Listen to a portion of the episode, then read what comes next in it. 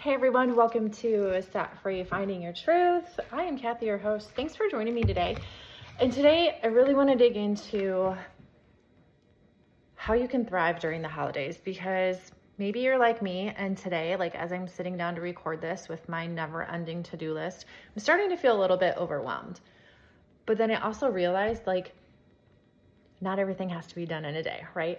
And prioritizing is super important. So today I want to give you my five top tips for you to thrive this holiday season. So grab a pen and paper because you know this podcast is not one that I just want you to aimlessly listen to and then never apply and take action on your life. This is an action based podcast where you change your freaking life. Okay. So, tip number one say no and say no right away. I'm giving you permission. Go ahead. Literally, it's okay, you guys.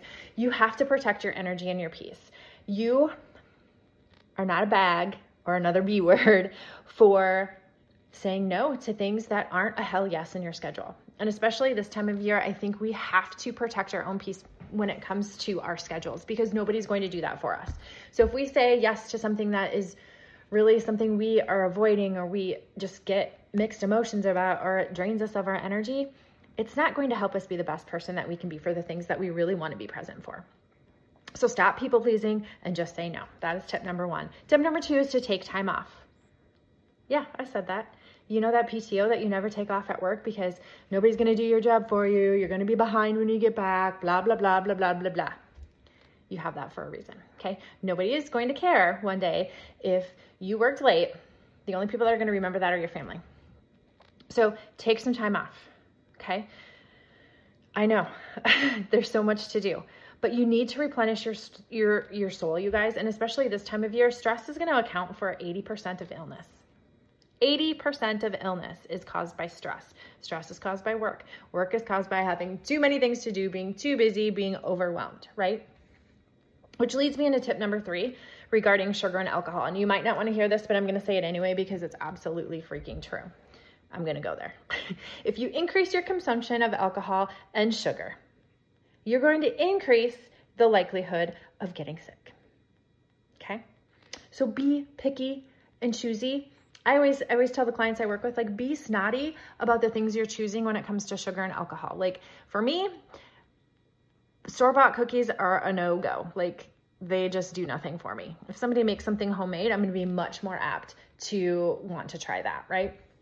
So be a snot when it comes to what sugary items you are going to indulge in and choose to enjoy this holiday season. Because I'm not saying don't enjoy them because that's not living and that's just not realistic.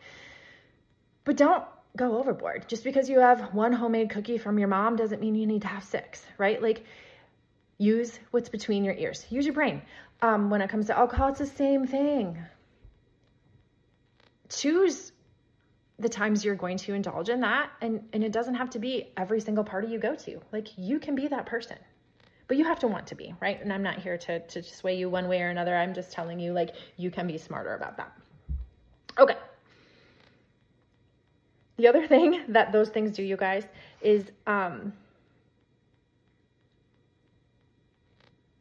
helps you with, oh, it just helps you, right? Like you sleep better when you don't eat that crap, which means your immunity is going to be higher. Like you just don't feel well when you don't eat well, and it just all coincides. But yet we we still, you know, have this mentality of like, oh i'll do better tomorrow oh the holidays are just you know you know this this time of year this couple weeks this 30 some days but really it's not okay it, it's all on how we choose to look at that. So i really encourage you and challenge you to, to do some deeper thinking and ask yourself better questions when it comes to sugar and alcohol. Okay number four expect triggers.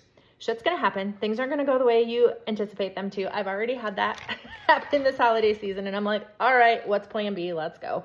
Um we have to, if we expect perfection, you're never going to get it and you're always going to be disappointed. And then we're always going to use that as our excuse as to why we quote unquote fall off the wagon, which y'all know, like falling off the wagon. I just don't believe in that concept, but I'm using it here because it's what most people use. And if you can relate to that, totally cool. Um, but expect that things are going to happen because it's better than hoping and then it, it doesn't and then having an expect, you know, the, the opposite, right? So do some mindset work, reflect, journal beforehand. Yes, you have time. Um, and remember, the bottom line is you can always control your attitude and your actions. Those are the two things you have utmost 110% control of in this life.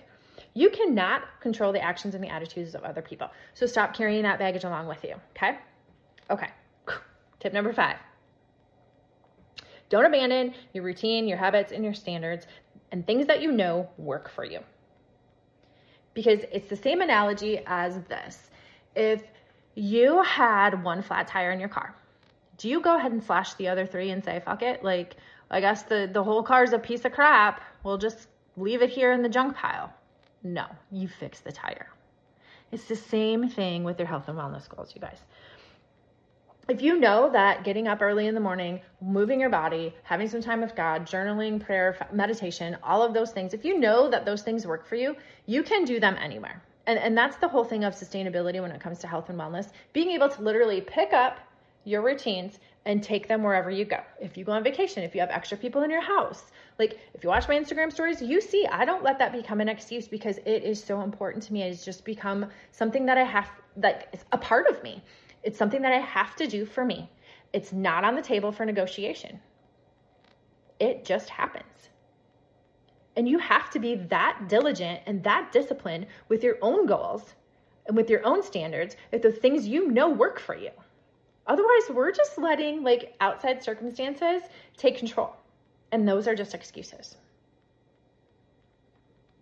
A good routine you can pick up and take anywhere with you is the routine that's going to work for you for sustainability, right? None of this waiting to the new year, you guys, because you should be able to do the things that work for you, the standards you set in place, the habits that you keep, the things that are positive in your life that you know fuel you, give you energy, light you up, fulfill you, give, bring you joy. You should be able to do those things 365 days a year. There's no time off, there's no time outs for the things that work for you. You don't just take a time out from your kids because you're like, oh gosh, this is just too much for me right now. Like, I need my kids to go somewhere for a few weeks. We don't do that. So, why would we do that with ourselves? And I use that analogy all the time, you guys, because you would literally die for your kids. But would you live for them? Because they need you during this holiday season, maybe even more so than, than regular. So I want you to think about that. Okay, five tips to thrive during the holidays, you guys. I hope you found this information helpful. I hope you pick one of those things today and you implement and you say, all right, I'm gonna start saying no. Because I will tell you, it feels pretty darn good to start saying no, along with all these other things. Because my goal that I, that I really just hope and pray, you guys, is that you don't just abandon ship and put yourself on the back burner and say, I'll start again in New Year's. There's nothing magical about New Year's. There's nothing. And I will keep saying it because it's true. Each day is an opportunity, each day is a gift. That's why it's called the present. So use it to your advantage. All right. Until next time, you guys, thanks for listening. Have a great day.